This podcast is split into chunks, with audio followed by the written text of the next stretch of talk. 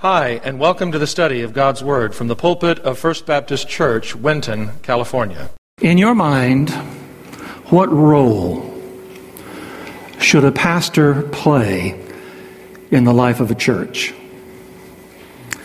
What role should a pastor play in the life of the church? If you were asked to create a job description for a new pastor in this church, what would that look like?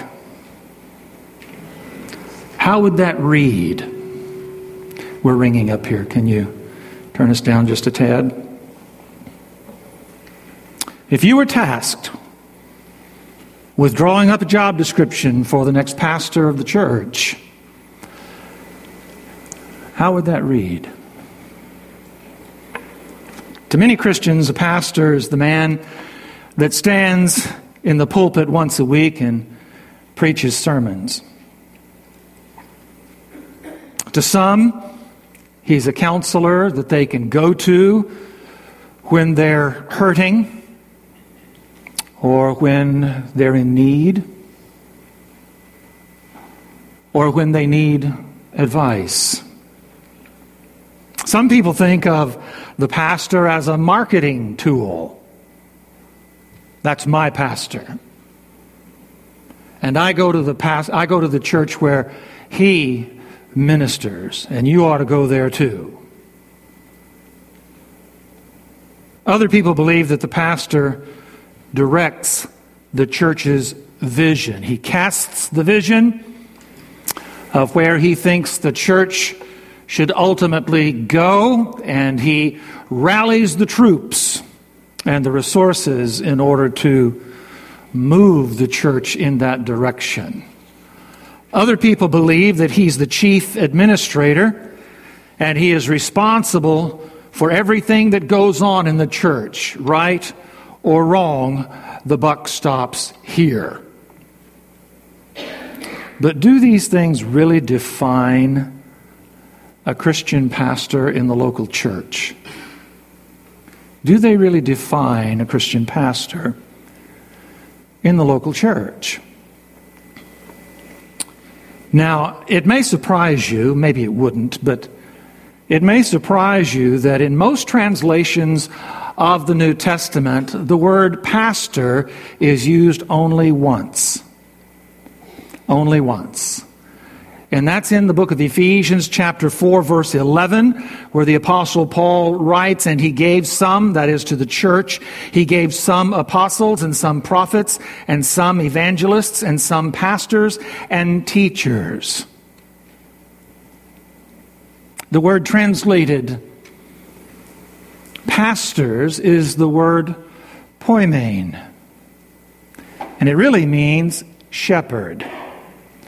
It's the word used in 29 other places where poimen is used in the New Testament. It's translated shepherd. Why is it translated pastor here?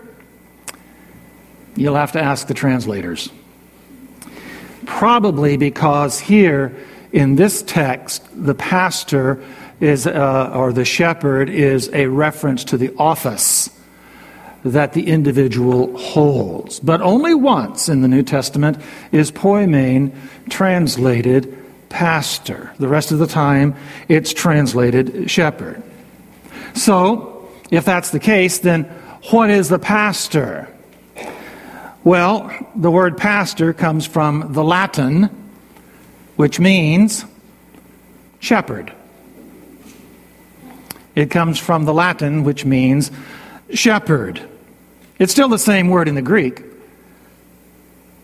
but it comes from the Latin. It's a carryover from the Roman Catholic Latin into the evangelical Christian English. And so, why do we call the chief leader of the church pastor? Well, it's because we become accustomed to it. Uh, believe me, he's been called other things, but we won't go into that. But it's because we become accustomed to addressing the chief elder or the chief leader of the church as pastor. In John chapter 10, verse 11, Jesus said, I am the good shepherd. Poimen. I am the good shepherd. The good shepherd, again, poimen, gives his life for the sheep. In Acts chapter 20 and verse 28, therefore take heed to yourselves and to all the flock among which the Holy Spirit has made you overseers to shepherd, poimen, to shepherd the church of God, which he purchased with his own blood. And then Peter in 1 Peter chapter 5 and verse 2 writes, shepherd the flock of God. Poimen. Shepherd the flock of God which is among you, serving as overseers, not by compulsion, but willingly, not for dishonest gain, but eagerly. Now you could very well put in those places pastor, but the word is poimen, shepherd. Why? Because that's what a pastor does. That's what a pastor is supposed to be. He is supposed to be a shepherd among God's people. Now, the Apostle Paul and the Apostle Peter used other words to identify the chief leader in the local church, and the more prominent word that is used is elder. Elder, the word presbyteros, the elder of the church. They also use the word bishop, and you have that here in Philippians chapter 1 and verse 1. Bishop, which is the word episkopos. But there is another word, and we've already talked about that shepherd, poimen. Twice you'll find in the New Testament the office of the overseer. You'll find that word in the New Testament, the overseer. But really, the word translated overseer is the word episkopos, bishop. So these words are used interchangeably uh, by Peter, by Paul, and by John when they talk about the chief leader of the local church. I want you to turn in 1 Peter chapter 5 and we're going to look at verses 1 through 5. 1 Peter chapter 5 that's way back in the back of the New Testament. 1 Peter chapter 5 verses 1 through 5.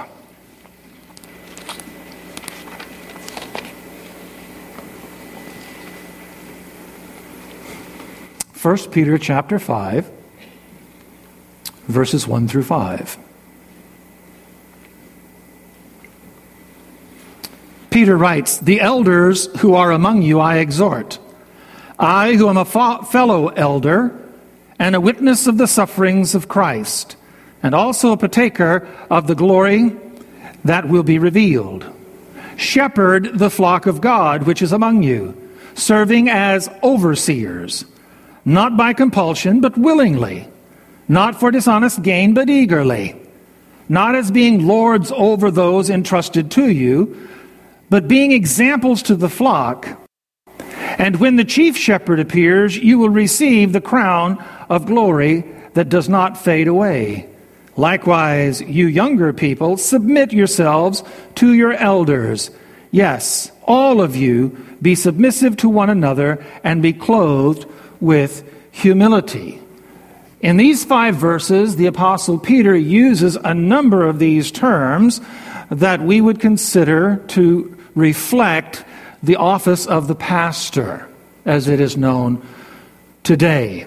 The word elder refers to the leader of the church, while the words overseer and shepherd really describe his work in the church.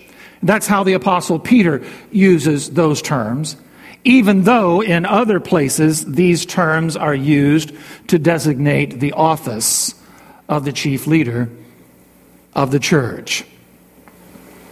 For the Apostle Paul, the word bishop and elder are synonymous. For the Apostle Peter, the word shepherd and elder are synonymous.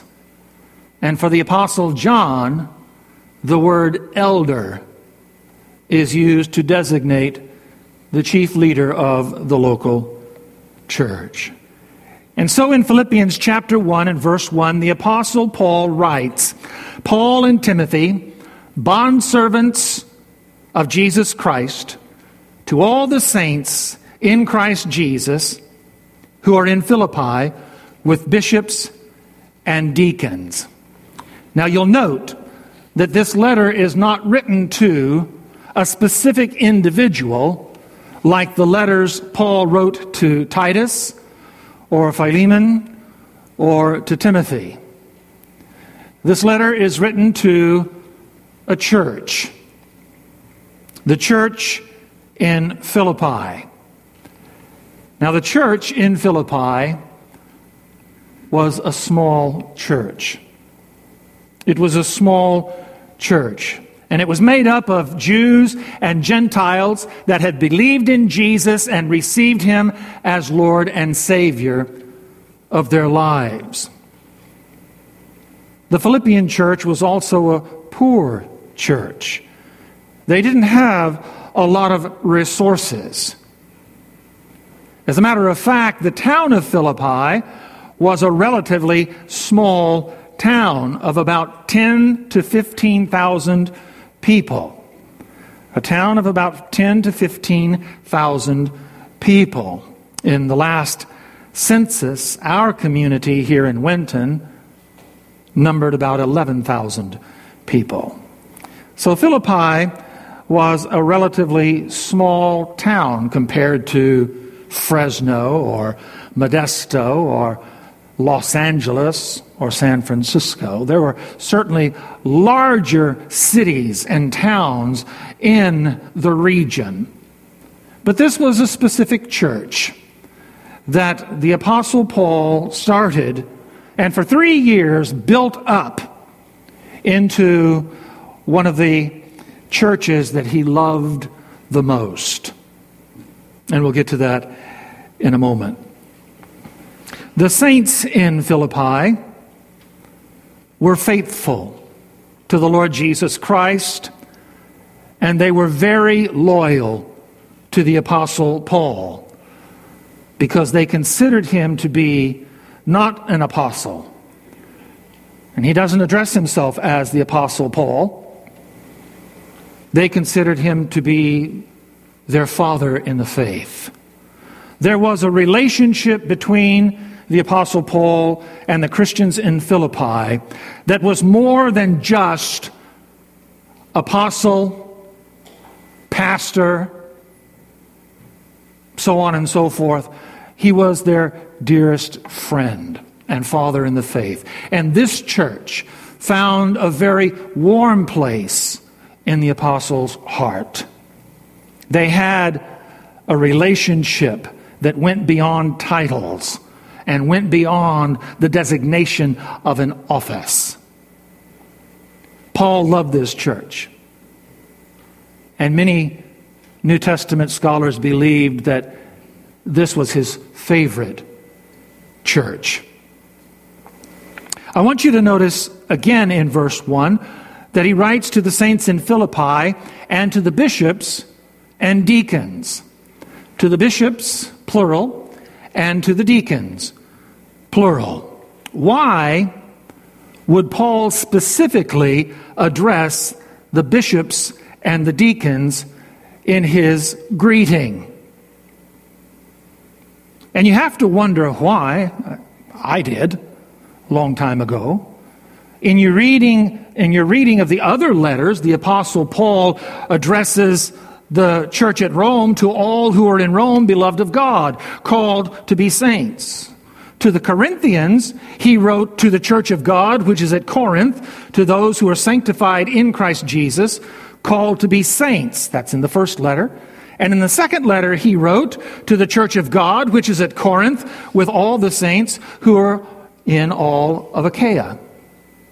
To the Galatian churches, the Apostle Paul wrote to the churches of Galatia. In fact, only in the letter to the Philippians does the Apostle Paul include the bishops and the deacons in his greeting?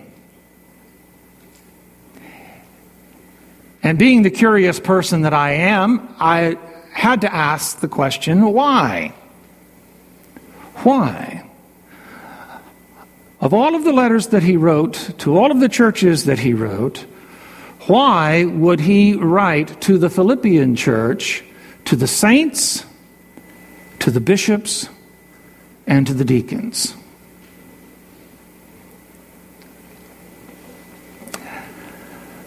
Over the years, I've looked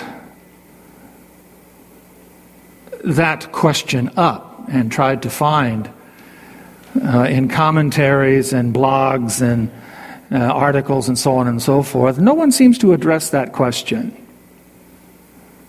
even though it just kind of stands out to me.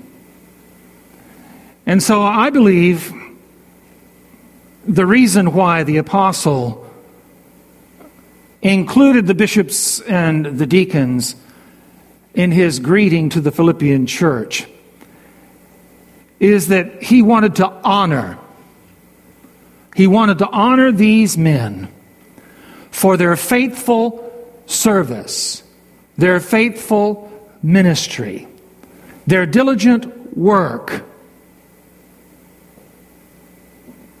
in making this small church a model of joy in Christ Jesus, because that's what the letter is about. It's all about having joy in Christ Jesus. And this was the model church that exemplified what it meant to have joy in Christ Jesus.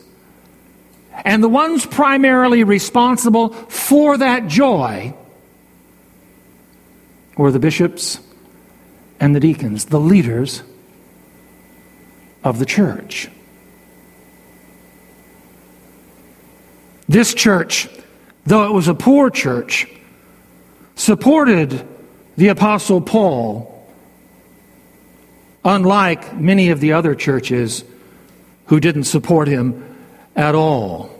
This church was going out into their small community and they were reaching Jews and Gentiles with the gospel of Jesus Christ.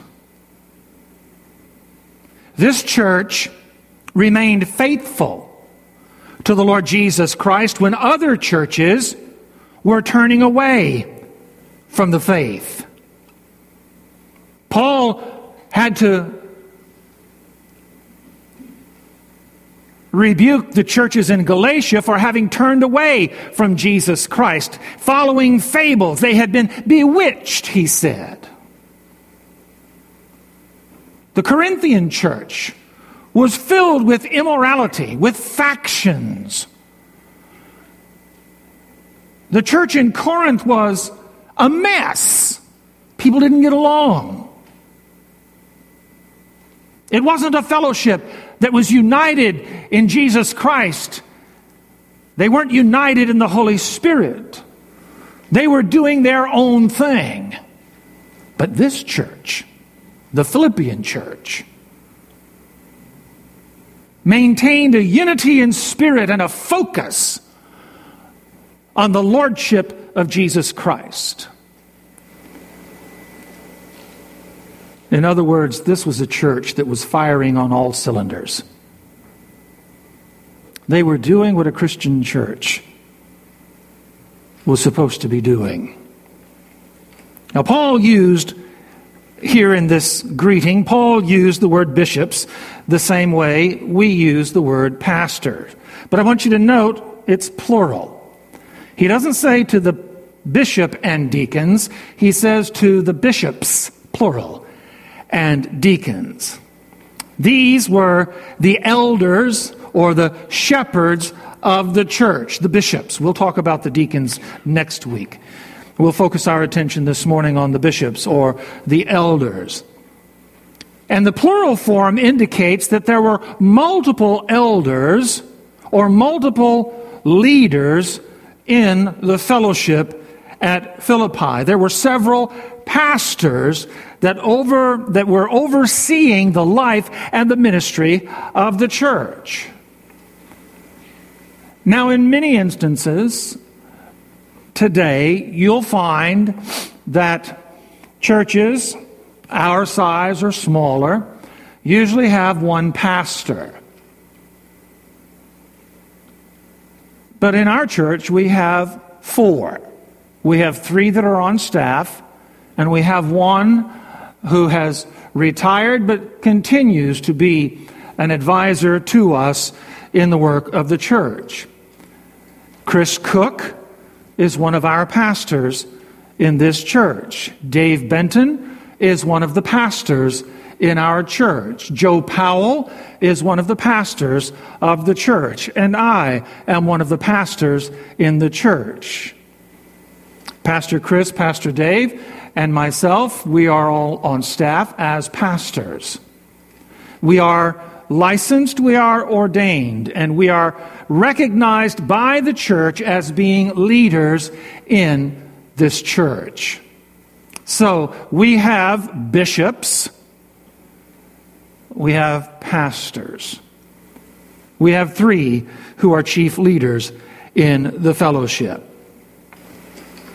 But while that may identify the position, it doesn't really explain what our tasks and responsibilities are. So, what is a pastor supposed to do?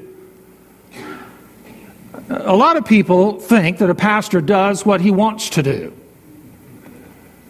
or a pastor does what he likes to do, or he focuses in on a specific area of ministry. Some pastors are evangelistic. Some pastors are mission minded. Some pastors are uh, teacher, pastor teachers. There are pastors that are administrators. There are pastors that are singers, musicians. And, and then there's me. You know? And there's Chris. And there's Dave. What are pastors supposed to do? What is a biblical pastor? What is a Christian pastor really all about? If you were to draw up a job description of what a pastor should be in the local church, again, what would it look like? I want you to turn to Acts chapter 6, verses 1 through 4, a very uh, familiar passage of Scripture. Acts chapter 6, verses 1 through 4.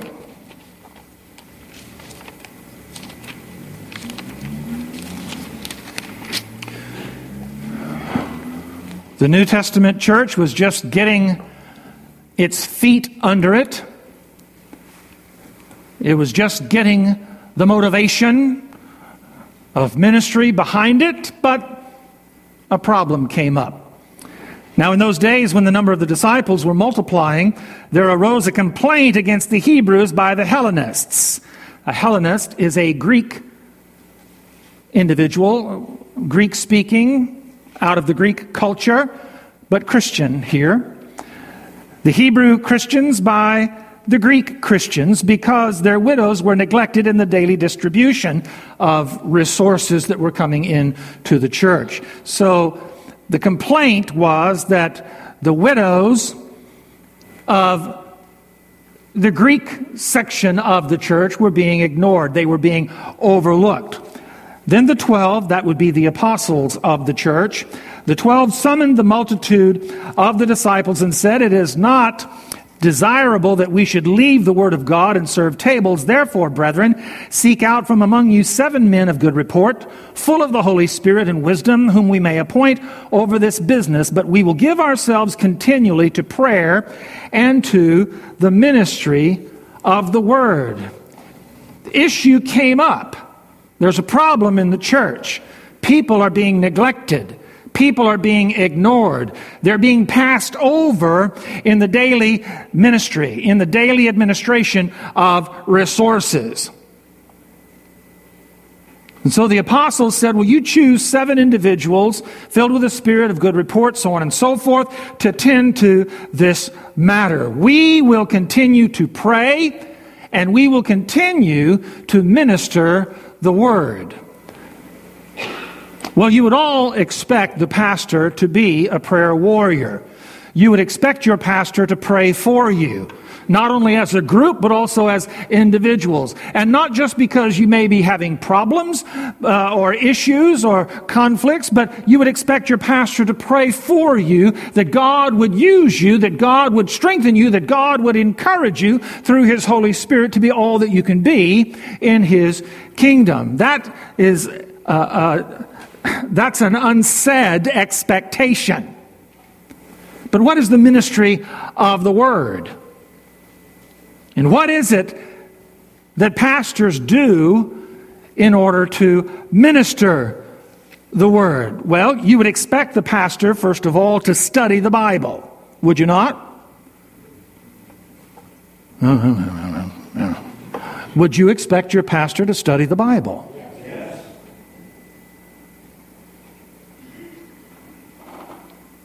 That's part of the ministry of the Word, is to study the Scripture and to diligently study the Scripture. But he's also supposed to minister the Word. Studying the Word of God takes time, it takes effort. It takes the marshaling of your mental, intellectual faculties as well as your spiritual faculties to be able to read, to study, to understand what the word is saying and what the word means. And that takes discernment from the Holy Spirit. We are, we study the word of God. We open the Bible, but we invite the Holy Spirit to speak to us through his word to show us what it is that God is actually saying to us. That's one part of ministering the word. But there is another part of ministering the word, and that is the application of what God is saying to his own life and to the lives of his people. And for that, I want you to turn to Acts chapter 20. Acts chapter 20, verses 17 to 35. Now, don't groan when I tell you that in Acts chapter 20, verses 17 to 35, the Apostle Paul outlines 15 tasks and responsibilities that a pastor has in ministering the Word of God to the people he shepherds. And we're going to go through all 15 of them. Okay? Good, I didn't hear any groans. Look at Acts chapter 20, verses 17 to 35. From Miletus, he being Paul, sent to Ephesus and called for the elders of the church. So the, uh, the Apostle Paul had come to um, Miletus and he sent word out to the church at Ephesus I want the pastors of the church to come and meet with me. The elders of the church, I want them to come and meet with me. And they had come to him. He said to them, You know from the first day that I came to Asia, in what manner I always lived among you, serving the Lord with all humility, with many tears and trials which happened to me by the plotting of the Jews. How I kept back nothing that was helpful, but proclaimed it to you, and taught you publicly and from house to house, testifying to Jews and also to Greeks, repentance toward God and faith toward our Lord Jesus Christ. And see, now I go bound in the Spirit to Jerusalem, not knowing the things that will happen to me there, except that the Holy Spirit testifies in every city, saying that chains and tribulations await me. But none of these things move me, nor do I count my life dear to myself, so that I may finish my race with joy and the ministry which I received from the Lord Jesus to testify to the gospel of the grace of God. And indeed, now I know that you all, among whom I have gone preaching the kingdom of God, will see my face no more. Therefore, I testify to you this day that I am innocent of the blood of all men. For I have not shunned to declare to you the whole counsel of God. Therefore, take heed to yourselves and to all the flock, among which the Holy Spirit has made you overseers, to shepherd the church of God, which he purchased with his own blood. For I know this, that after my departure, savage wolves will come in among you, not sparing the flock. Also, from among yourselves, men will rise up, speaking perverse things, to draw away the disciples after themselves. Therefore, watch and remember that for three years I did not cease to warn everyone night and day with tears. So now, brethren, I commend you to God and to the word of his grace, which is able to build you up and give you an inheritance among all those who are sanctified. I have coveted no one's silver or gold or apparel. Yes, you yourselves know that these hands have provided for my necessities and for those who were with me. I have shown you in every way by laboring like this that you must support the weak and remember the words of the Lord Jesus that he said, It is more blessed to give than to receive. Now, in these verses, there are 15 tasks and responsibilities that the Apostle Paul alludes to in his ministry at the Ephesian church. And they should be the tasks and the responsibilities that every leader in every Christian church should aspire to. And it should be the same tasks that every believer in the Christian church should desire that his pastor should aspire to. And so let's walk through them very quickly. First of all, he says in verse 18, You know from the first day that I came to Asia in what manner I always lived among you. The first thing that a pastor is supposed to address is the needs of his people. And he cannot do that if he does not know his people. And he cannot know his people unless he dwells among them. Unless he dwells among them. Ministers, pastors, do not live, are not supposed to live in ivory towers. Secluded from the congregation, isolated from the congregation. Pastors are to know their people and they're to minister to their people, but they cannot if they're not living among their people.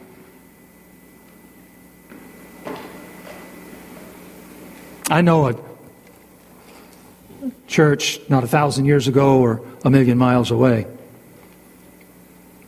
where the parsonage where the pastor lived was right across the street from the church. And there were individuals who saw the pastor's car in the parking lot when he was at the church. And there were some who were very critical of the pastor because he wasn't out visiting people. He was there at the church in his office doing God knows what. He should be out there ministering to the people. He should be out there talking to people. And then there were others when the pastor's car was not in the parking lot at the church, criticized him for never being in the church when they dropped by to talk to him, never being at the church, studying the Word of God and praying like he should be. Pastors should be doing both. We should be in prayer constantly, yes. We should be studying the Word of God, yes. But we also need to live among our people. Be where our people are. Getting to know our people, knowing their needs, so that through the Word of God we can address those needs with His truth. Number two, in verse 19, serving the Lord with all humility.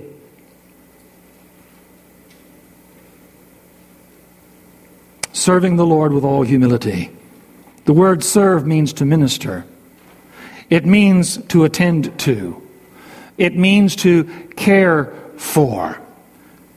But we are to do that in all humility, humbleness, lowliness of mind, and of spirit.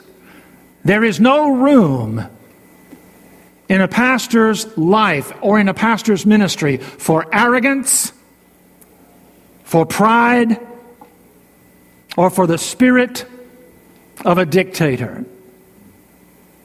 Lowliness of mind, lowliness of spirit, humble before the Lord and humble before the Lord's people.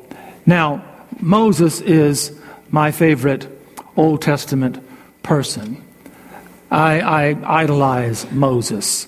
He was a very powerful man. He was a very bold individual. He was afraid of no one. He he served the Lord and he did as the Lord commanded him to do. He was the epitome of what a pastor should be. But scripture tells us in Numbers chapter 12 and verse 3 that the man Moses was very humble. More than all men who were on the face of the earth. And when you examine the life of Moses, particularly after his call to deliver the Hebrew people from Egypt. When you look at his boldness, when you look at his lack of fear in facing Pharaoh, when you look at how he dealt with the elders of Israel, questioning his authority over them, you realize that these things did not come from a spirit of arrogance and pride. These things came from his humbleness before the Lord. It was the Lord speaking through him. It was the Lord working through him. It was the Lord's power that was flowing through him to accomplish the task that God had called him to do. In Matthew chapter 11 verse 29, the scripture tells us that Jesus was a man gentle and lowly in heart. And yet, look at the power, uh, look at the authority that Jesus had in his ministry. It did not come from the flesh, it came from the Spirit of God in him. Albert Barnes writes For all who are endowed with talents and learning, who enjoy success in their work, the end result of the pastor will be humble service. Humble service. Number three, in verse 19, with many tears and trials which happened to me by the plotting of the Jews, it describes a compassionate and a tender heart a compassionate and tender heart. When you read those words, Paul talks about weeping, he talks about shedding tears, and we would think that's very uncharacteristic of the Apostle Paul. He was a man who was very strong, he was a man who was very um, confident and very sure. We would not think of Paul, and we do not think of Paul as being an individual who would shed tears. Because many people think shedding tears is a sign of weakness. But the Apostle Paul, as strong and as powerful and as forthright as he was, was a man of a compassion and tender heart. His desire was to bring the gospel of Jesus Christ to the Jews, his kinsmen. And a number of those Jews came to faith in Jesus Christ, but many of them persecuted the Apostle Paul. And what was his attitude? Oh, well, forget them. Let them go. God will deal with them in eternity. No. When people rejected the gospel that he shared with them, when they rejected, when they refused it, it broke his heart. And he wept tears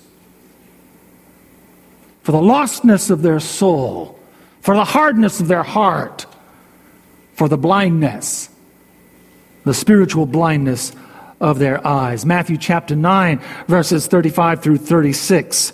Then Jesus went about all the cities and the villages, teaching in their synagogues, preaching the gospel of the kingdom, and healing every sickness and every disease among the people. But when he saw the multitude, he was moved with compassion for them because they were weary and scattered like sheep having no shepherd.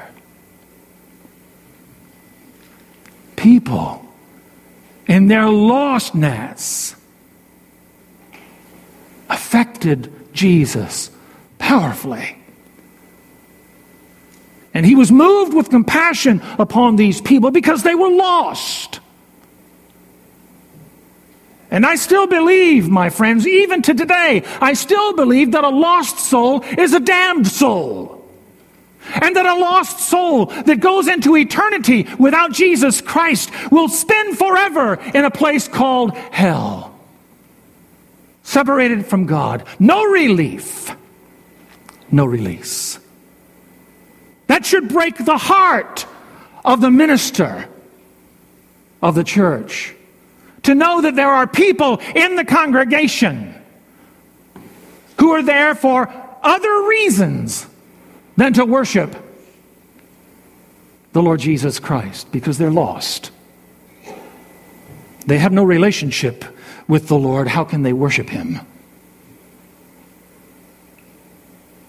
Before he was arrested and crucified, Jesus wept over Jerusalem because of the hardness of their hearts and because of their spiritual blindness. Number four, in verses 20 and 21,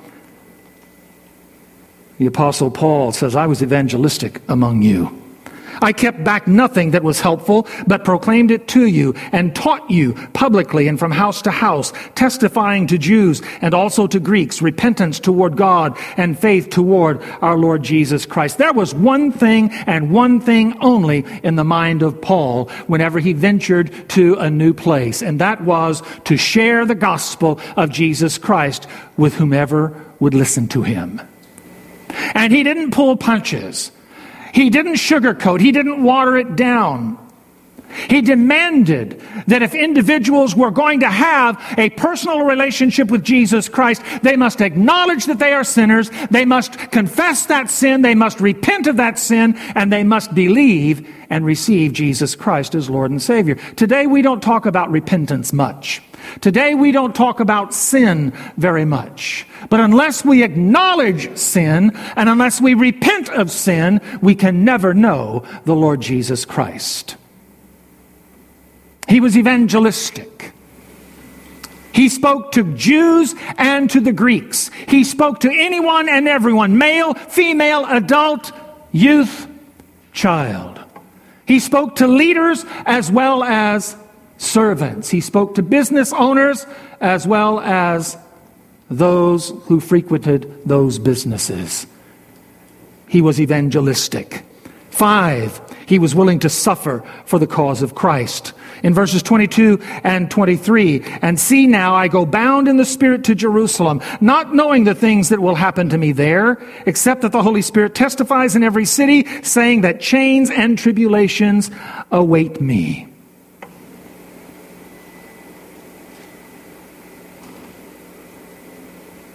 Paul didn't know what lay ahead of him. But that didn't concern him.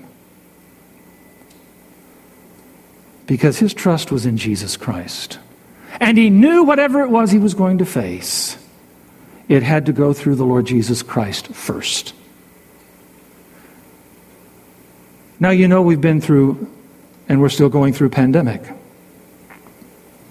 And in the initial days of the pandemic,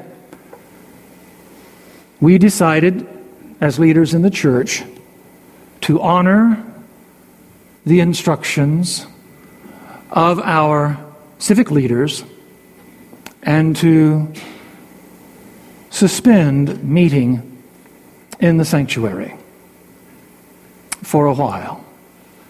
Because we were with the understanding that the pandemic was only going to last for a while. But as things continued to drag on, and as we began to see how uh, things were being manipulated, things were be- we were being led down a primrose path in a lot of ways. We decided to come back together and to join together in worship, first outside and then inside. There were individuals who asked, Well, aren't you afraid that you're going to be arrested and put in jail because you're defying the orders of the state? Well, we understood that that was a very real possibility. But we were not going to fear that. And we were not going to allow that to dictate to us what we believe the Lord God wanted us to do as servants in His church. Number six, in verse 24, none of these things moved me, none of these things concerned me. Paul says, Nor do I count my life dear to myself so that I may finish my race. That is the calling of God on my life with joy. None of these things moved me, nor did I count my life dear to myself, so that I may finish my race with joy. And the ministry which I received from the Lord Jesus to testify to the gospel of the grace of God. Be selfless. Notice what he says here. I count, nor did I count my life dear to myself. Leaders in the fellowship of God's people are to be selfless. We are to sacrifice ourselves for the good of God's people. Sometimes it means staying up late with an individual who is in a crisis. Sometimes it means going to the hospital at an inopportune time. Sometimes it means giving up a scheduled dinner or a scheduled outing because of a crisis that has arisen in one of the families in the church. Sometimes it means canceling a vacation because the church is going through a situation that the pastors need to address. But that's what we're called to do. We're called to be selfless. We're called to minister to the people of the Lord rather than to minister to ourselves, despite the people of the Lord. The main focus of the leaders of the church is to remain steadfast to our commitment to fulfill our calling in Christ Jesus. Worldliness abounds in the church, but it cannot abide in the heart or in the life of its ministers.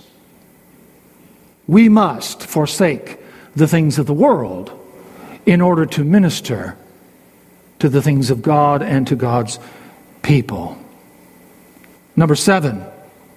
Verse 25, and indeed, now I know that you all among whom I have gone preaching the kingdom of God will see my face no more.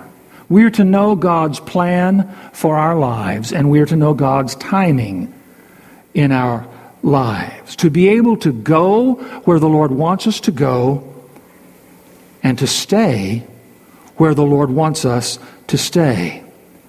And to not linger in any place because of people, and to not go from any place because of people. I made that mistake twice in my ministry. Refusing to go where I knew the Lord wanted me to go because of friends that I had in the church where I was serving, and it turned out disastrously.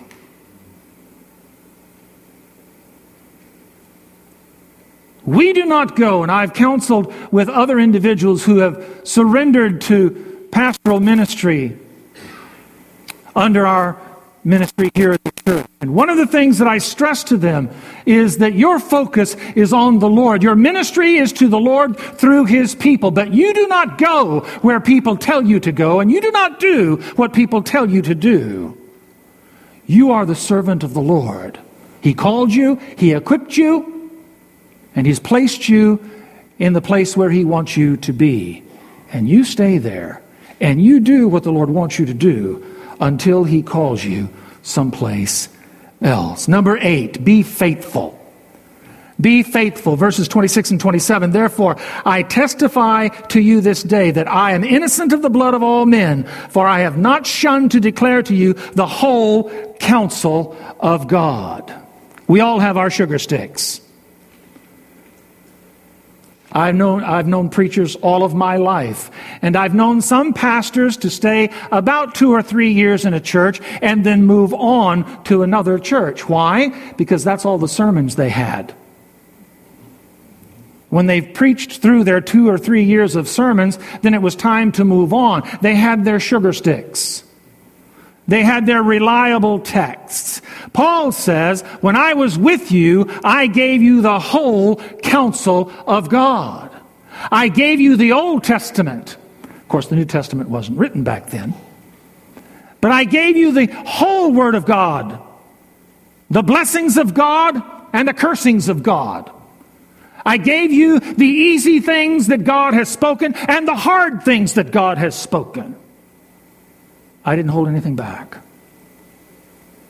We preach, we teach, and we minister the gospel of Jesus Christ to everyone that the Holy Spirit leads us to minister to. We don't hold anything back, or we ought not to hold anything back. If they believe and are saved, we give the glory to God. If they reject our witness, we do not blame ourselves. We do not blame the Lord. We simply realize that the people we're dealing with are spiritually blind. And then in their heart, they are lost. But we do not shrink back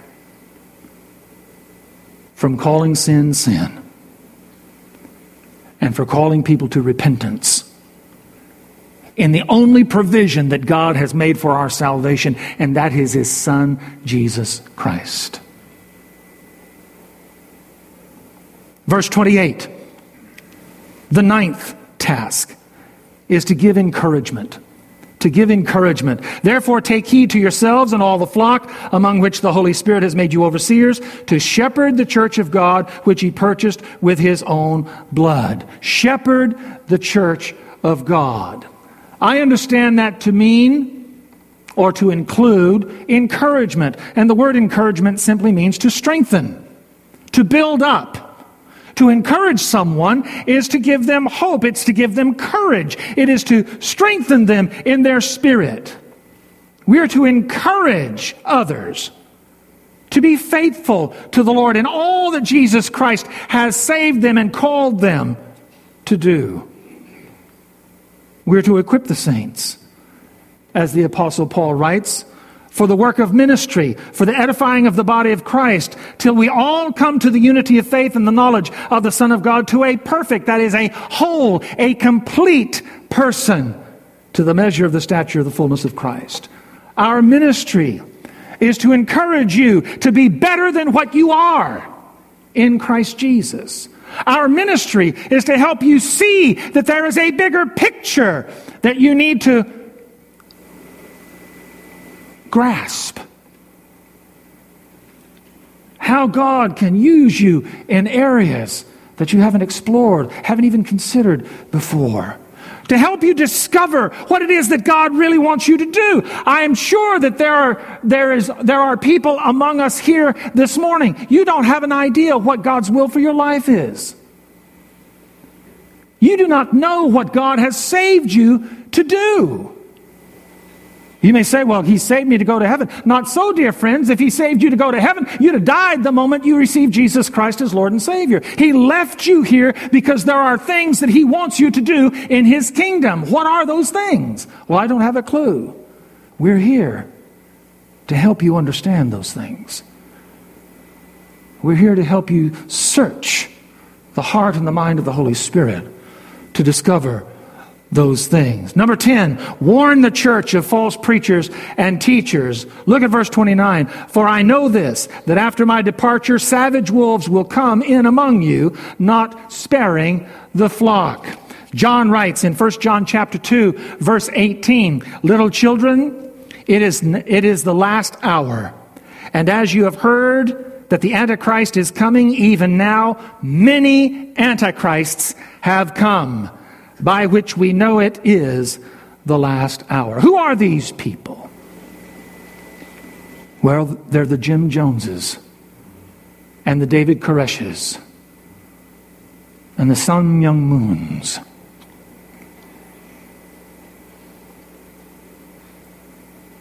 back in the 1970s. I took a course in college. It was a class on the cults. And one of the appalling statistics that we learned back in the 70s was that over 70% of the people who make up the cults, we're talking across the board, over 70% of the people who, who join cults come from mainline evangelical churches.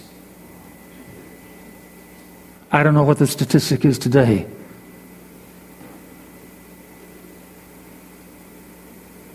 But 40 years ago, 50 years ago, 70% of the people sitting in pews like you're sitting in today left and joined antichrists, cults.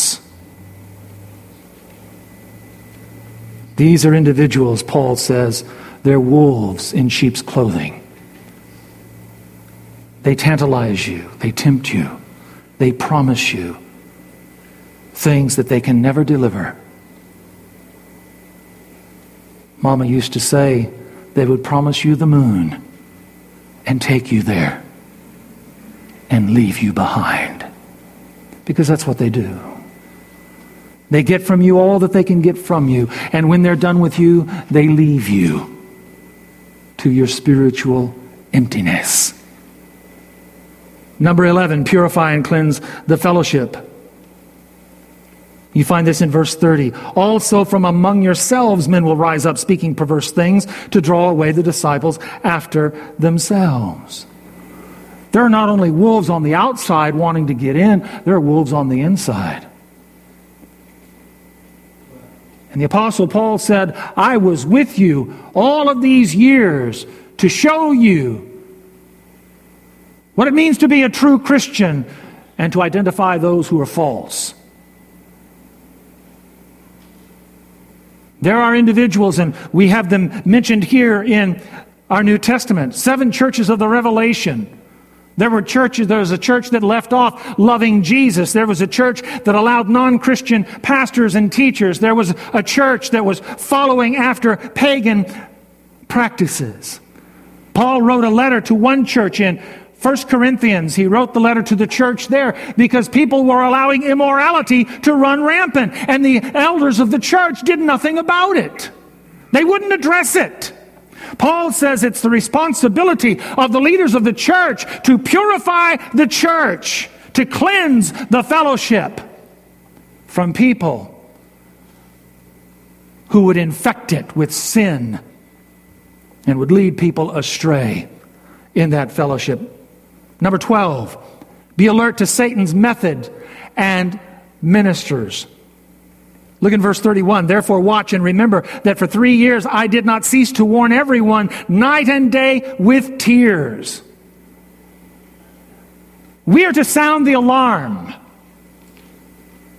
when we are aware of a new method or a new ministry that Satan is devising to infiltrate the church of Jesus Christ. We are to be able to discern what is true and what is not true that's going on in religious circles in our culture. And we're to warn the church to steer clear of those things if they're not of God. It's a part of the responsibility of church leaders to warn God's people about Satan's methods and his ministers. Number 13, we're to equip the saints for ministry, and then we're to let them minister.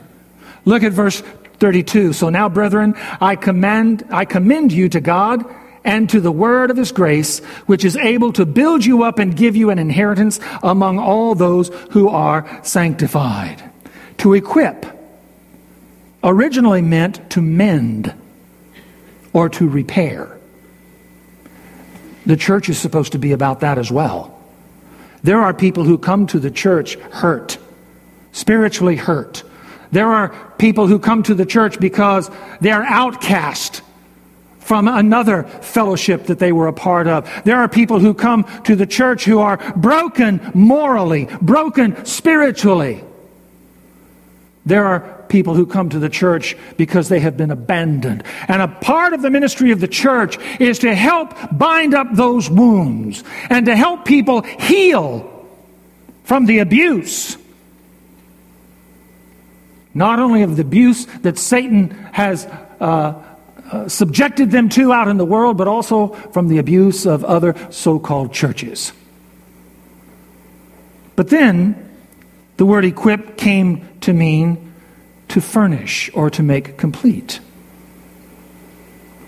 And again, that's a part of the responsibility of the leaders of the church to help you become all that you need to be, all that God wants you to be in His kingdom. And then, not only to discover those areas of service that God is calling you to do, but also to release you to those areas of service.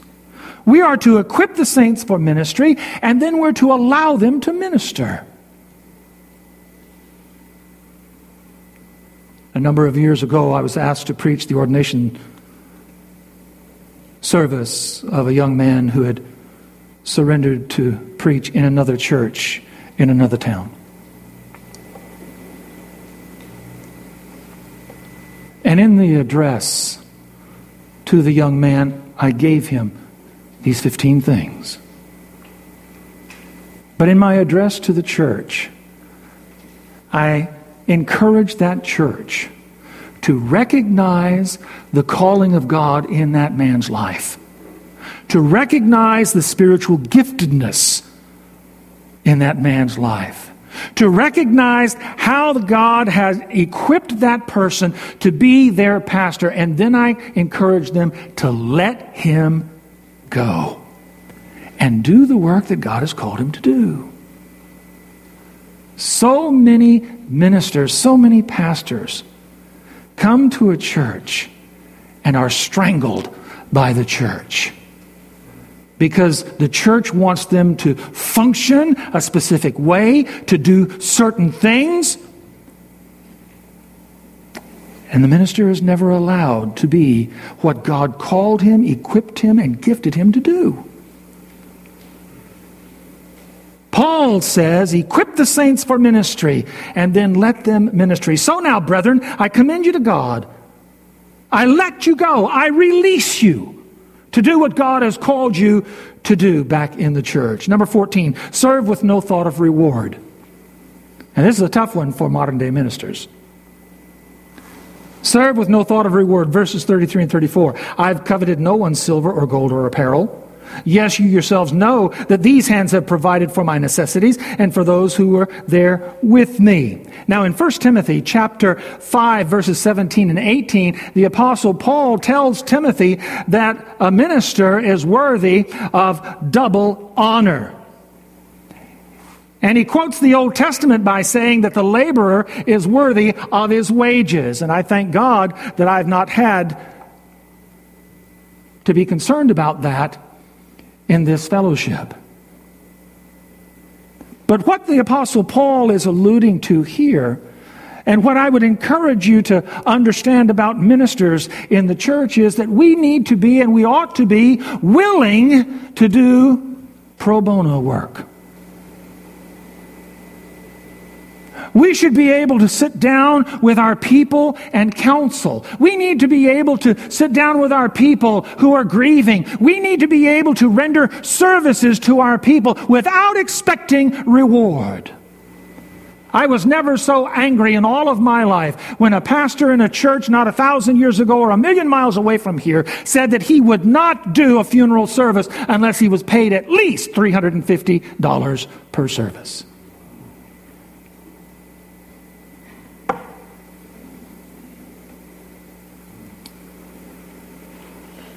Paul says, we should covet no one's silver or gold or apparel. We should not expect people to pay us for services rendered. If they do, then that's a blessing that God has placed upon their heart, and we receive the blessing gladly. But it should never be an expectation. It should never be an expectation. And then the last one, finally, the last one. In verse 35 I've shown you in every way, by laboring like this, that you must support the weak. And you must remember the words of the Lord Jesus that he said, It is more blessed to give than to receive. Pastors are supposed to be charitable and generous. I know a pastor who never tithed and who never gave an offering. And I asked him why. And he said, Well, I'll just be paying my own salary.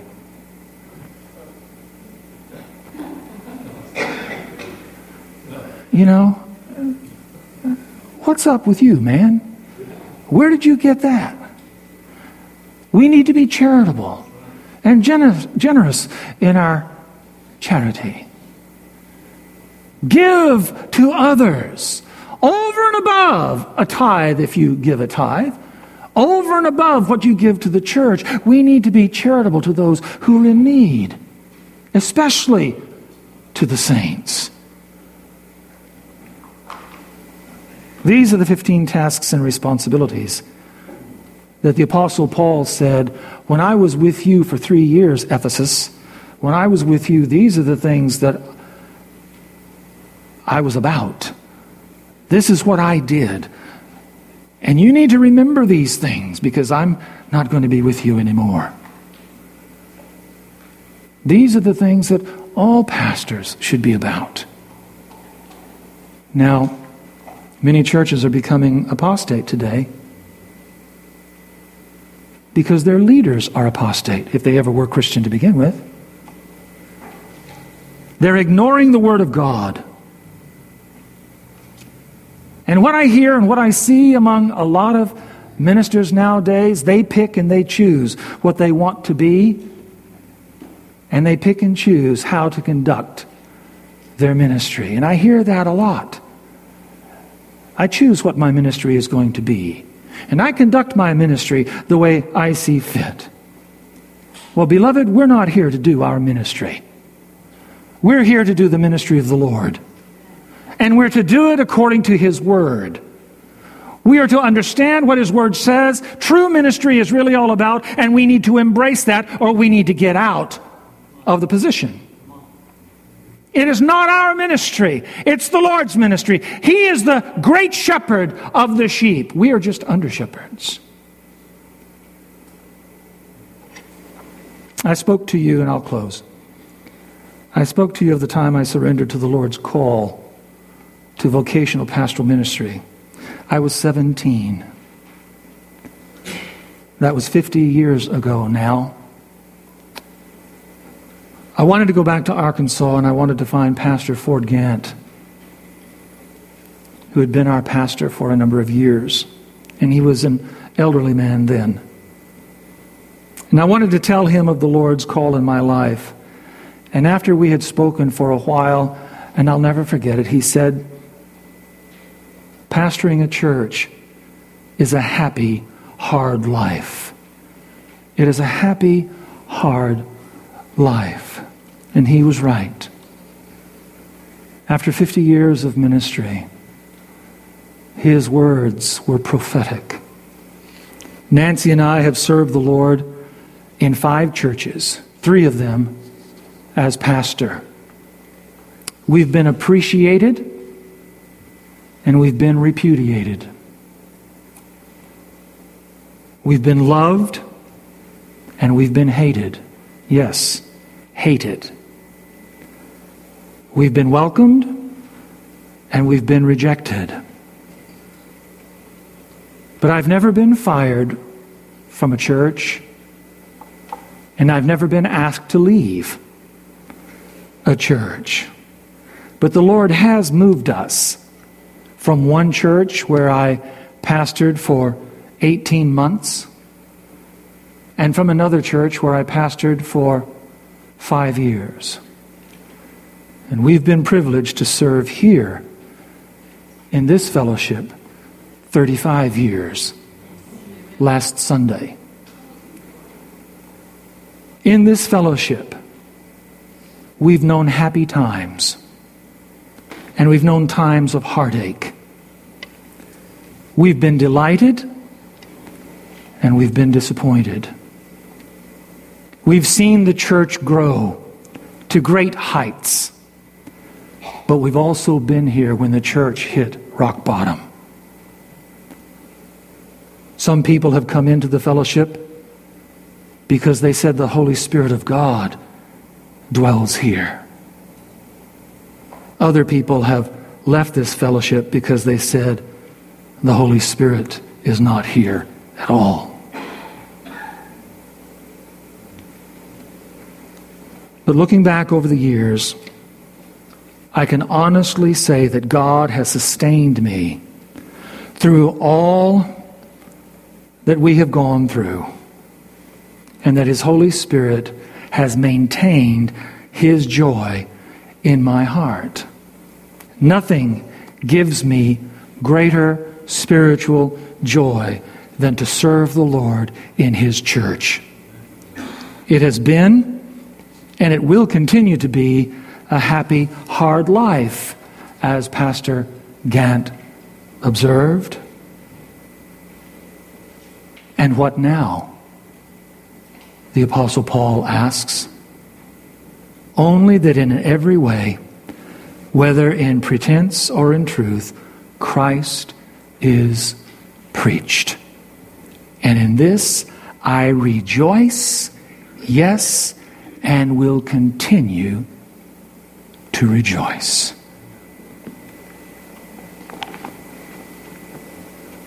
We're going to take a moment of prayer as we prepare ourselves for communion. If you have not received the elements, they are there in the foyer. You may go and get the cup, if you will. Father, I ask that as we approach the table, we remember you were willing, Lord, to minister to us. And you gave your life so that we who were dead in trespasses and sins could be made alive through your sacrifice. Remind us, Lord God, that this observance is more than historical, it is also contemporary. For when we take the bread and when we take the cup, we are committing ourselves to be living sacrifices, holy and acceptable to you, to serve you as you would have us to, not only as leaders in the church, but also as the laity of the church, those who follow, those who are disciples.